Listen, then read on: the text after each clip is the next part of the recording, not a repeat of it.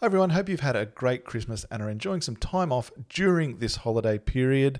I hope that you are able to be listening to this podcast on a beach somewhere or relaxing wherever you may be. So, this podcast episode is just a throwback to one of our most listened to episodes from this year, um, all about staff training, because we know that building the team of our dreams is such an integral part to building the studio of our dreams. And this was a podcast episode from this year that we got a lot of great feedback on. So we hope you enjoyed this, and we can't wait to be back with a new podcast episode for you all in the new year. Hello, friends. I'm Amanda Barr. And I'm Rebecca Liu-Brennan, and welcome to Dance Principals United, the podcast. Together, we are passionate about helping studio owners with the business of running their studio.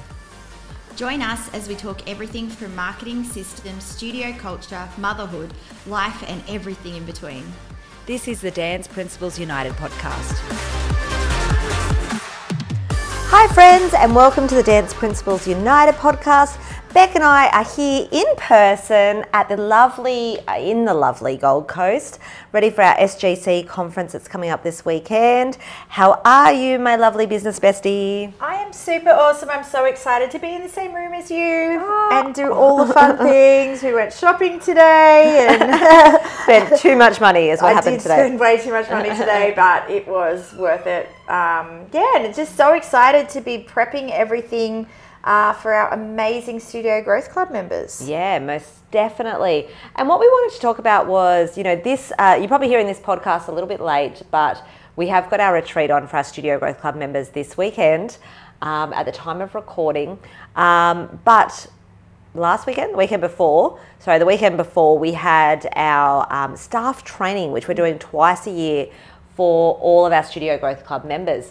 Um, and it was absolutely incredible, and we wanted to share with you some of the learnings we got from that.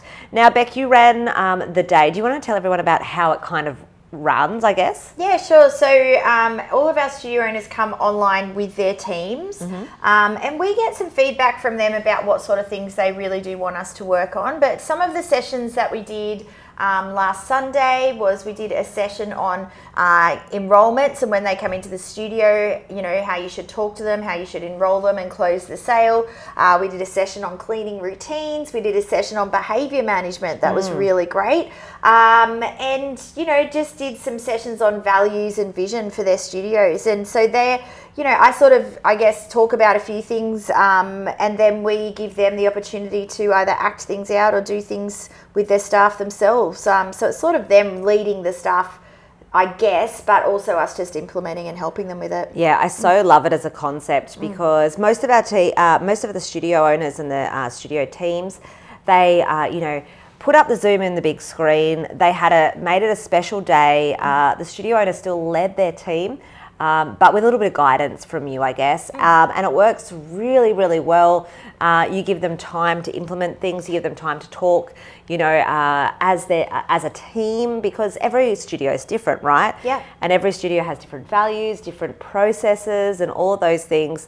Um, but yeah, we got so much great feedback of it from our Studio Growth Club members, which was so awesome. Yeah, and I'm so passionate about this. I think those of you who are out there who've never done a staff training before, and look, you know, there's there was a time when I had never done staff training in my studio, and it is such a game changer to bring your team together and to be a leader for them and to you know show them the way that you want them to talk to parents or do all the things or you know clean routines behavior management whatever it might be um, most of you are pretty much experts in that anyway, and it's having the confidence to, to yeah, do it, right? Totally, like, totally. And the confidence and the power to show your team how you want it to be done.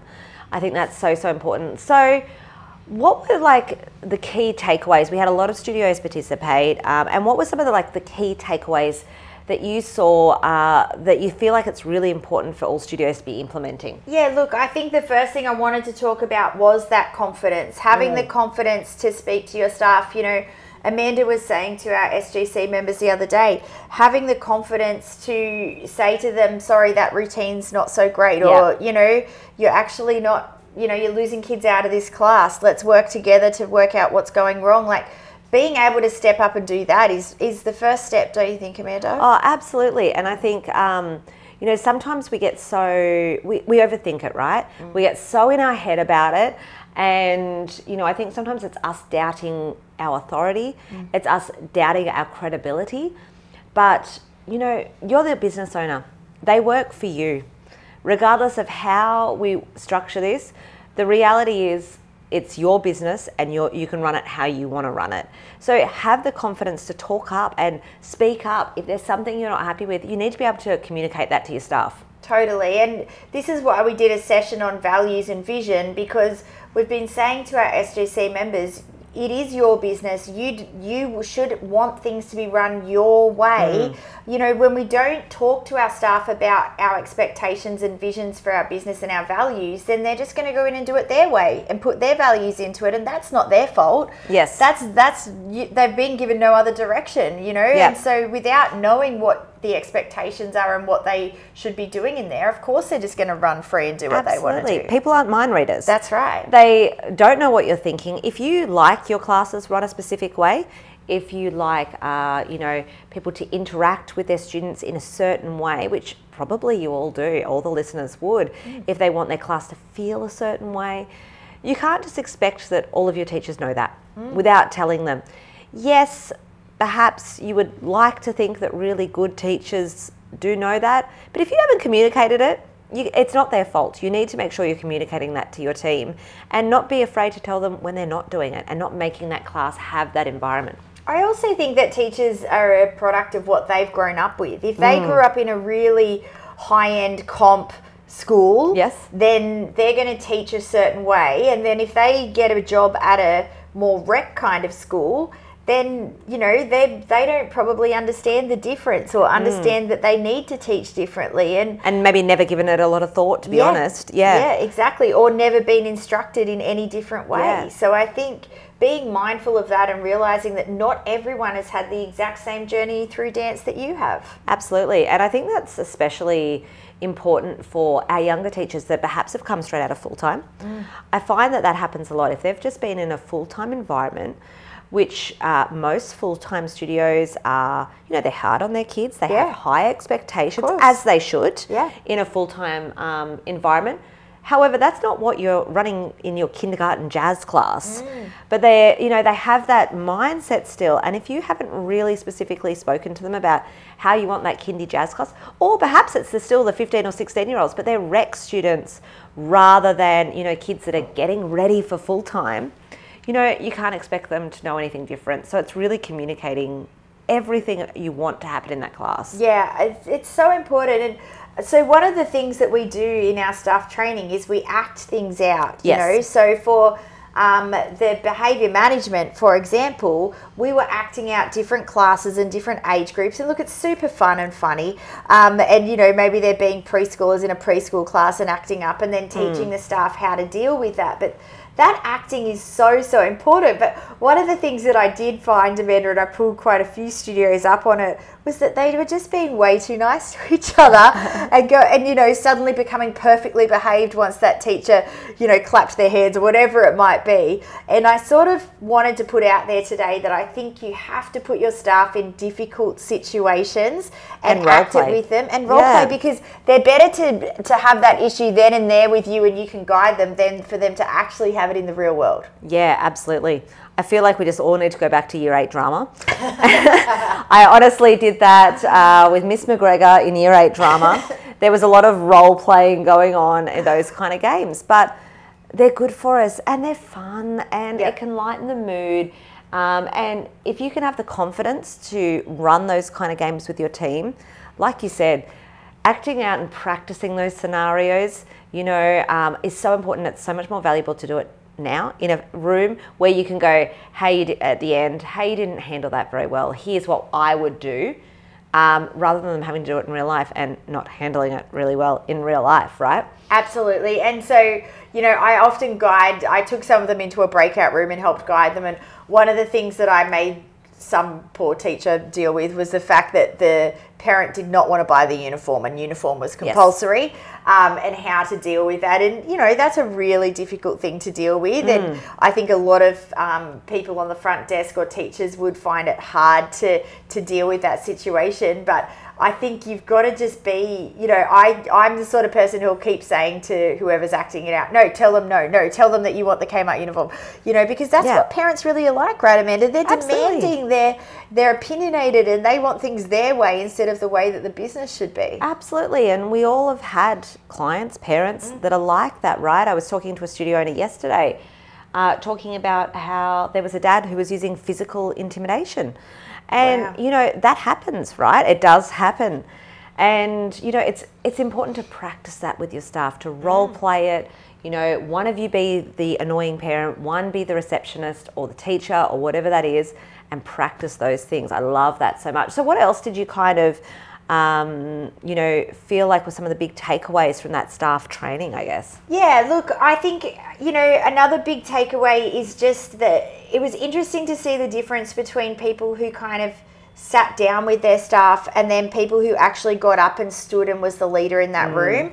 Um, and I'm not saying that you shouldn't sit down with your staff every now and then and have a chat with them, but I do think when you're running staff training, you should be the leader. You should be standing. You should be walking around the same way you would in a classroom. Yes. You know, you're not going to sit down and, With the and kids. chat nicely Yep. with your kids. You're going to stand up and you're going to have that authority. And I think sometimes we're scared to be leaders in our studio and we Mm. feel like we need to just sit down with them and, you know, be a part of them. But you're not a part of them. You are their boss. It's a privilege to lead. I truly believe that. And Yeah. I think standing up and giving them your energy and showing them that you are that leader is, is really important. Absolutely, I love that. And I think always taking it back to the classroom, right? Mm-hmm. That, you know, as a teacher, as a dance teacher, you know, like you said, we don't just sit down with the kids and we're not just one of the kids. You stand up, you use your voice to command authority, you use your uh, presence, you know, you make sure that you're dressed to, uh, you know, command attention in that class. You know, there's so many things that go into it. Make sure you're doing the same with your staff as well. Yeah, So, so important because, you know, it's funny because Beck and I went shopping today. this happened that today. again. we did mention that already, but we did go shopping today. But we were talking about that, right? Like when you look good, you feel good, Mm. you uh, you know, the confidence comes across, Mm. you know, and that might be clothes for you. It might be the way you're you stand. It might be your posture. It might be where you stand in the room. It can be a whole range of things. It doesn't have to just be clothes, for example. But different things help us help put us in that position of authority, um, and it's an internal thing, right? Because Totally. it's how we feel being in command of that. And like you said, it's a privilege to lead. So it's so important that we can stand up and be those leaders we need to be. so so important Mm. and you know it, it also helps you later on down the track when you do have to have those difficult um, conversations Yes. and speak to them about when things go pear-shaped because you are never going to have a business that doesn't start to go pear-shaped in some way shape or form Oh, absolutely. you could have the most amazing teacher on earth but they can still make mistakes and you still have to speak to them about that that's what being a boss is Mm. it's about actually realizing that you you know you have the capacity to one make such positive influence in people's lives but also to mentor them and help them Absolutely. So, if we have some studio owners listening who have never really uh, shared their values, never done anything like that with their teams, where would you uh, suggest that they start? Look, I think the first thing to do is to is to book that staff meeting, and I think the most important thing that they do is not make it a meeting that's just a cranky meeting. I know lots of people have staff meetings and they just sit down with their staff and say, right, put your props away, and you know, Turn the light switch yeah. off when you walk out of the studio or whatever that is. Um, yeah. And then I'm really cranky that you're not doing this, this, or this. I think it needs to be an inspiring day that's about them setting goals and realize and upskilling them and Mm. And make- celebrating sometimes as well, like celebrating successes. Yep, celebrating successes and making them a part of the process. You Yeah. know, when you allow them to have influence on what's going on in the school, they feel amazing. They feel like they want to work harder for you. You know, people always say to me, How do I how do you get your staff to work so hard and have such an amazing team? Well, they feel like it's their business as well. Yeah. You know, they feel like they're such a big part of things, and that's important in itself. So, just have that first time. But my biggest advice to everyone is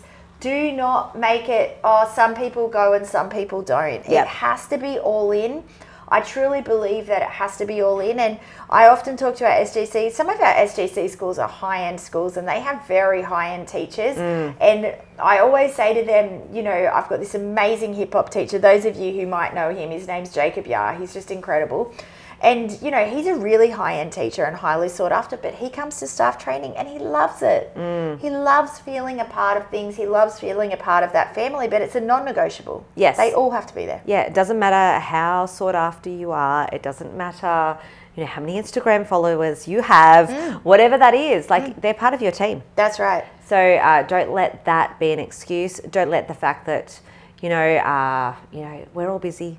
We all have other lives outside of the dance studios. We all have other jobs. Make it work for your entire team because it is so important to have them all there. Absolutely. Mm. And don't expect them to come for free. Like, you know, do a day rate for them. I'm not saying you necessarily have to spend $100 an hour if they're a $100 an hour teacher, but, you know, make sure that they feel valued on the day Yes. because I do understand that on a Sunday, some of our staff do work retail jobs or something like Yeah. that and they probably need that money. Um, and I always cater it, you know, and Make it special. Yeah, but it doesn't have to be this big expensive thing. Like you can get those wraps from Woolworths, which are really nice wraps. They're Um, great and wraps. they're like I love those wraps. I'm so obsessed with those wraps, Amanda. I cannot into it.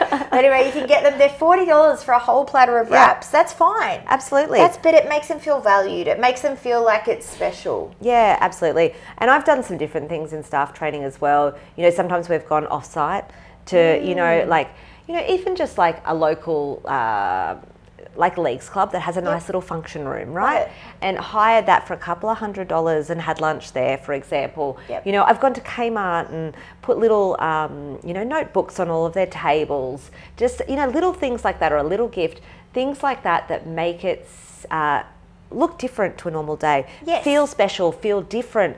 Make sure that they're coming in with that right mentality. I think that's so important. Hundred percent. I always have the projector set up, um, and you can get projectors really cheap Mm. these days. Um, with the laptop, and I have, and I've done a presentation on Canva for it, Yeah. so it looks and feels, you know, professional, and also that also keeps me on track because Yeah. I have those presentations coming up, going right. This is what you're speaking about next. Um, yeah, I think there's lots of little things like that you can do that's going to make it feel very professional and and make it them take it seriously. I guess. Absolutely. So if you've never done a staff training, we would love to encourage you to start one. Please reach out. We'd love to hear how it goes. If you have any, um, you know, if you need any ideas, if you have any, uh, you know, things that have worked really well, let us know. Reach Yeah. out to us on Instagram. We'd love to hear about it. Uh, but thanks so much for all those insights, Beck. That was amazing. Thanks, everyone. And uh, yeah, we can't wait to hear from you about all things staff training. We'll talk to you soon. Have a great day.